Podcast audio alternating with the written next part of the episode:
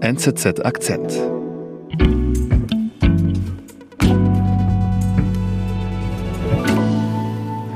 Nina Belz ist heute bei mir im Studio, zum ersten Mal jetzt wirklich. Denn du warst bisher ja unsere Korrespondentin in Paris und deswegen haben wir immer über den Computer uns unterhalten müssen. Jetzt erstmal herzlich willkommen im Studio. Hm, Dankeschön.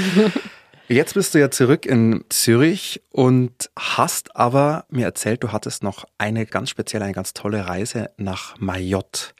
Jetzt hilf mir doch mal bitte ganz kurz. Ich muss ehrlich gestehen, es hat mir auf Anhieb jetzt nicht unbedingt was gesagt. Wo liegt Mayotte?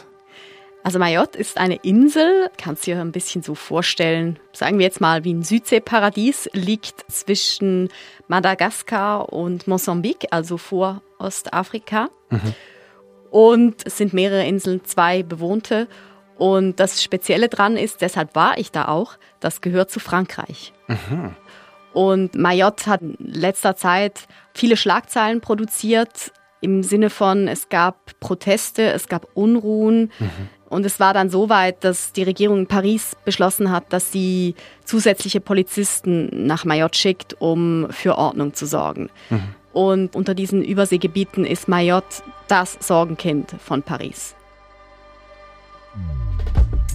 Mayotte liegt 8000 Kilometer von Paris entfernt. Und trotzdem gehört die kleine Insel im Indischen Ozean zu Frankreich.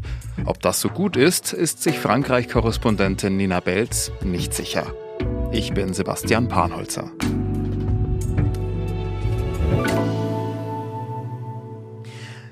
Nina, wenn du sagst, es liegt irgendwo zwischen Mosambik und Madagaskar, diese kleine Insel Mayotte, äh, wie bist du da hin? Also gibt es Direktflüge dahin? Ja, es gibt Direktflüge von Paris und da kommt man an nach zehn Stunden und man hat so auf Anhieb schon ein bisschen das Ferienfeeling, weil es ist so ein Inselflughafen, man steigt aus dem Flugzeug, es ist heiß.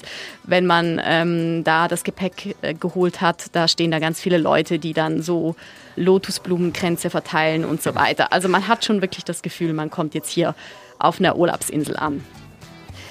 Aber man muss gar nicht so weit aus dem Flughafen raus, um mit den ersten Problemen konfrontiert zu werden.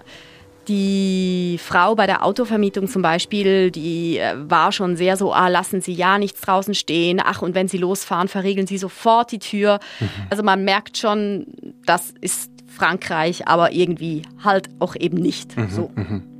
Aber was ist jetzt eigentlich dein Plan? Also was hast du vor jetzt die nächsten Tage?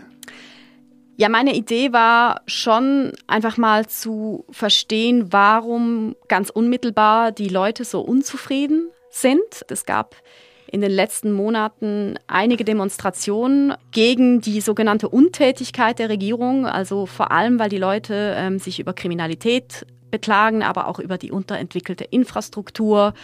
Und ganz im Allgemeinen wollte ich auch einfach mal sehen, wie das funktioniert, wie eine Regierung, die 8000 Kilometer weit weg sitzt, wie die ein Territorium, in dem Fall diese zwei Inseln, regieren mhm. kann. Mhm, mh. Wie kommt es eigentlich, dass Mayotte zu Frankreich gehört? Mayotte war, wie viele Gebiete da in der Region, mal eine französische Kolonie. Mhm. Also auch Madagaskar eben war ja auch eine Kolonie. Dann gibt es nebendran die Komoren, die Seychellen. Das Besondere an Mayotte ist, die haben wie manch andere Länder auch über ihre Unabhängigkeit abstimmen dürfen, zusammen mit den Komoren. Das mhm. war 1974. Und Mayotte war die einzige dieser Inseln, die gegen die Unabhängigkeit gestimmt hat. Mhm. Warum? Hat, ja, die wollten französisch bleiben. Mhm.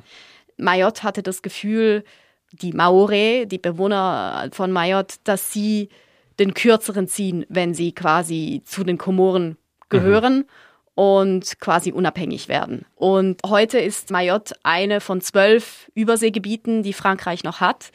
Es gibt fünf sogenannte Départements d'Outre-mer und Mayotte ist auch ein Département d'Outre-mer. Mhm. Zumindest auf dem Papier heißt das, dass die Menschen, die da leben, europäisches und französisches Recht übernehmen. Aber das heißt, sie haben dieselben Rechte wie die Leute in Europa, die in Frankreich leben, mhm. aber auch dieselben Pflichten. Jetzt bist du dort auf Mayotte unterwegs. Wo fängst du denn da an? Wir rede von wir, ich war mit einem Fotografen unterwegs. Mhm. Wir haben viel Zeit einfach so auch bei spontanen Begegnungen oder so, ich sage jetzt mal Streifzügen durch die Slums verbracht. Ähm, so die Armenviertel quasi. Ja, also es leben sehr, sehr viele Leute, man weiß gar nicht genau wie viele, unter wirklich sehr, sehr, sehr armen Bedingungen. Das sind Zustände, wie man aus Drittweltländern kennt. Das mhm. sind Wellblechhütten ohne fließend Wasser, ohne Strom. Leute wohnen auf Bänkenraum, ohne sanitäre Einrichtungen und so weiter. Und wir wollten auch wissen, was diese Menschen mitbekommen von diesen Polizisten, die da Paris jetzt geschickt hat. Man weiß, dass Paris entschieden hat, man möchte tausend dieser Siedlungen, also wahrscheinlich tausend Häuser, Hütten mhm. zerstören. Und wir waren dann an einem Sonntagmorgen in der Nähe von Kungo unterwegs. Wir wussten, dass das ein Viertel ist, das abgerissen werden soll. Und wir waren da auf so einer Schotterstraße unterwegs und da kommt uns plötzlich dann ein Mann entgegen, der war jetzt nicht besonders groß, aber sehr muskulös und hatte dann auch so ein schillerndes Maschinengewehr um den Hals mhm. gehängt. Also es war ein, ein Anhänger, eine, okay, eine ja. Kette, eine Halskette. Mhm. Aber trotzdem, er hat uns so auf den ersten Blick schon so ein bisschen Angst eingeflößt. Und er hat dann auch gefragt, was wir hier wollen und so und haben uns dann erklärt. Und dann hat das die Stimmung total schnell verändert und er hat gesagt, ich bin von diesem Plan betroffen, kommt, ich zeige euch mein Haus. und er hat uns dann zu seinem Haus geführt mit einem wunderschönen Blick auf das Meer. Okay, aber was darf ich mir unter Haus vorstellen, wenn du das so sagst? Ich sage jetzt mal, es war eine bessere Wellblechhütte, weil er zum Beispiel Glasfenster hatte. Mhm. Und er hatte auch einen Tisch und Stühle. Er hatte auch einen Wassertank. Natürlich ist das immer noch ein Haus in einer Armensiedlung. Also mhm. da ist nichts aus Beton. Mhm. Und man muss sehen, er hat eigentlich das gemacht, was viele Maori machen. Er hat ein Grundstück gefunden und er hat sich darauf ein Haus gebaut. Mhm. Dass das Grundstück ihm nicht gehört, das ist etwas, was man auf Mayotte über Jahrzehnte, Jahrhunderte so gemacht hat.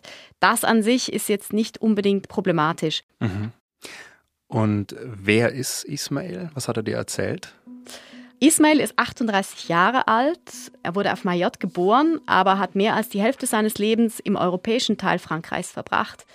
Ist gewissermaßen eine sehr typische Biografie für einen Maoré. Mhm. Als er die Schule fertig hatte, hat seine Mutter ihn nach Europa gebracht, damit er eine gute Ausbildung macht. Er ist Gipser und er hat nach dieser Ausbildung auch eben 20 Jahre lang in ähm, Besançon, nicht weit von der Schweizer Grenze entfernt, gelebt, hat da gearbeitet, hatte ein eigenes Unternehmen. Aber irgendwann hat es ihm einfach irgendwie gereicht und er ist zurück nach Mayotte, auch weil er, wie er gesagt hat, so ein bisschen den Lebensstil vermisst hat. Mhm. Und wenn du erzählst, er, hatte sogar eine eigene Firma in Europa, warum lebt er dann jetzt in Mayotte im Armenviertel in der Wellblechhütte? So 100% erschlossen hat sich mir das auch nicht. Aber es ist tatsächlich so, dass er wohl nicht wahnsinnig viel Erspartes hatte. Mhm.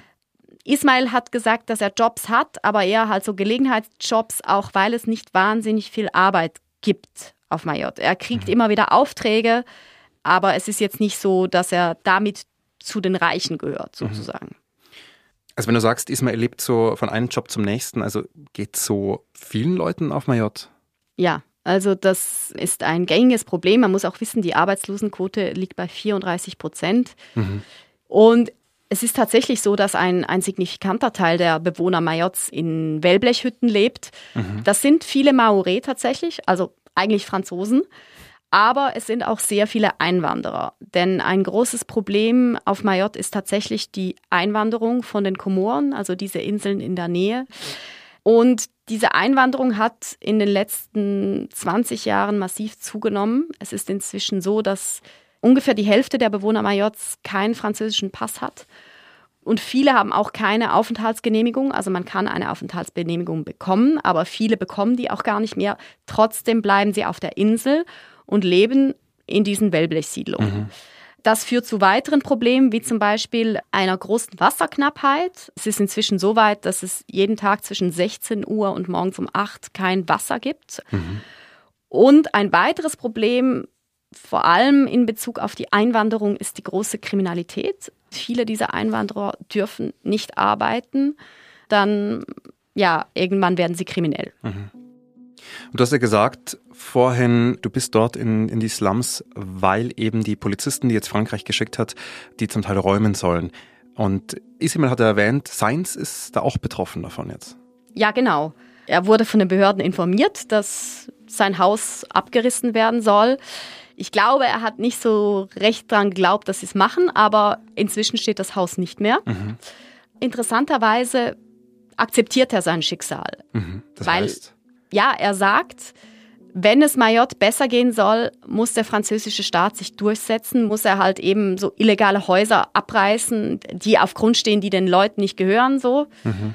Er ist überzeugt, dass Mayotte sich nur entwickeln kann, wenn Frankreich sich als Rechtsstaat mehr durchsetzt. Mhm. Was ist eigentlich der Grund, warum diese Slums geräumt werden? Offiziell gibt es drei Gründe für diese Polizeiaktion. Eben der erste ist der Kampf gegen die Kriminalität. Mhm. Dann geht es halt schon auch darum, dass die, die Umstände, die Lebensumstände in diesen Slums eigentlich untragbar sind. Also Hygiene, Gesundheit und so weiter. Und das Dritte ist ganz klar auch, dass Menschen ohne Aufenthaltstitel in ihre Herkunftsländer zurückgebracht mhm. werden sollen. Das sind hauptsächlich Leute von den Komoren. Es gibt aber auch ähm, immer mehr aus Madagaskar oder vom afrikanischen Festland. Mhm. Und wer dann nicht illegal da ist, also wie Ismail, der ist ja dort geboren, wo kommen die dann hin? Also wo, wo wohnt er jetzt? Denen werden Wohnungen angeboten. Ismail hat jetzt eine Wohnung bekommen und er darf jetzt da mal vorerst bis Ende Jahr bleiben. Mhm. Heißt das, dass viele diese Aktion von Frankreich unterstützen, dass die Polizei dort jetzt durchgreift? Ja, ich würde sagen, die Mehrheit der Leute auf Mayotte unterstützt diese Aktion. Es gibt auch vereinzelte Stimmen, die ich gehört habe, die nicht unbedingt dafür sind, dass der französische Staat präsenter ist auf Mayotte. Mhm. Zum Beispiel äh, Aida Nell. Sie ist ursprünglich Südafrikanerin, also sie ist mhm. immer noch Südafrikanerin, aber sie ist inzwischen auch Französin, mhm. weil sie lebt seit 44 Jahren auf Mayotte und hat viel für die wirtschaftliche Entwicklung dieser Inseln getan. Mhm. Inwiefern? Sie hat den ersten Supermarkt auf den Inseln eröffnet äh, in den 80er Jahren, hat dann eine Supermarktkette draus gemacht, hat eine Großküche aufgemacht und inzwischen leitet sie die Firma, die den, den einzigen Hafen von Mayotte betreibt. Mhm. Und wir haben sie zum Mittagessen getroffen. Sie hat vorgeschlagen, dass wir uns im Restaurant beim Hafen von Longoni treffen. Das muss man sich wirklich auch so ein bisschen dann eher wieder wie so eine Urlaubsszenerie mhm. vorstellen. Man sitzt da fast direkt am Meer, es gibt frischen Fisch und kein Verkehr. Das ist dann eher wieder dieses Urlaubsparadies Mayotte. Mhm. Und Aidanel ist eine sehr bodenständige Person, vor allem wenn man weiß, dass sie eigentlich die reichste Person der Insel ist. Also ihre Geschäfte waren sicher auch immer sehr lukrativ. Mhm. Und ihre Haltung zu Frankreich hat mich doch einigermaßen überrascht. Mhm. Inwiefern? Sie ist der Meinung, dass Mayotte sich wahrscheinlich besser und schneller entwickeln würde, wenn es ein bisschen weniger französische und europäische Gesetzgebung auf der Insel gäbe. Mhm, das heißt? Viele ihrer Projekte, die sie, die sie geplant hat, ähm, man muss wissen, sie hat eine Konzession für eine begrenzte Zahl von Jahren, ich glaube es sind 15. In diesem Zeitraum kann sie Projekte umsetzen. Mhm. Und sie findet, dass diese Bewilligungsverfahren nach diesem europäischen Maßstab so wahnsinnig träge sind, dass das einfach viel zu lange dauert für eine so dynamische Insel. Und sie nervt sich über diese Trägheit der französischen europäischen Gesetzgebung. Mhm. Also Du hast mir jetzt zwei völlig unterschiedliche Sichtweisen erzählt. Ähm, einmal die, von Ismail und einmal die von Aida, was äh, Frankreichs Rolle auf Mayotte angeht. Ja, es sind wirklich auf den ersten Blick völlig verschiedene Sichtweisen. Aber tatsächlich haben beide eine gewisse Ambivalenz. Bei Ismail ist es ja tatsächlich so, dass er sich ja wünscht, dass Frankreich präsenter ist. Auf der anderen Seite hat er mir dann am Ende gesagt, ja, und wenn ich dann Ende des Jahres aus dieser Wohnung raus muss, vielleicht gehe ich dann einfach wieder da zurück, wo ich vorhin war, wo mein Haus stand und baue wieder eine Hütte. Mhm. Was ja dann wieder heißen würde, er baut ein Haus auf einem Grundstück, das ihm nicht gehört. Mhm. Das ist gewiss nicht französisches mhm. Recht. Es ist aber so, wie das auf Mayotte immer lief und wie das ganz viele Leute Jahrzehnte, Jahrhunderte lang gemacht haben. Bei Aida ist es so, dass sie zwar über die französischen Gesetze und über die Trägheit des Beamtenapparates schimpft. Mhm. Auf der anderen Seite hatte sie auch schon mehrere Klagen am Hals und sie hat auch eingestanden, dass sie sehr dankbar war, dass es eine französische, in Anführungszeichen, eine europäische Justiz auf Mayotte gibt, mhm. die sie, wie sie sagt, sehr gerecht und gut behandelt hat. Ich finde, diese Personen spiegeln sehr gut das schwierige ambivalente Verhältnis zwischen Mayotte und Frankreich in beide Richtungen. Mhm. Als du dann wieder abgereist bist von Mayotte, mit welchem Eindruck bist du, bist du wieder nach Hause, nach Paris damals ja noch, ähm, zurückgeflogen? Ja, ich glaube, es war schon so eine Art Reizüberflutung. Mein, man hört so viele Geschichten und man sieht so viele Probleme. Und irgendwie sind die Probleme auch so groß und so sehr miteinander verwoben, dass man darauf auch irgendwie keine einfachen Antworten findet. So. Mhm. Also konkret dieser Polizeieinsatz, ja, vielleicht ist es ein kleines Pflaster, aber es wird grundlegende Situationen, glaube ich, da nicht ändern. Und ich denke, das liegt halt auch wirklich daran, weil Frankreich jahrzehntelang sich wenig um diese Insel gekümmert hat und jetzt erst reagiert, weil die Leute angefangen haben zu protestieren. Mhm. Und bei mir ist so ein bisschen die Frage hängen geblieben, tut Frankreich dieser Insel tatsächlich auch gut? Schon auch ein bisschen paradox, weil gewisse der Probleme halt da sind, weil Mayotte ein kleiner Fleck Europa in einer Gegend ist, die sehr, sehr arm ist. Und viele Leute kommen nach Mayotte, weil es ein Teil Europas ist. Mhm. Und weil Mayotte immer noch reicher ist als die Länder rundherum.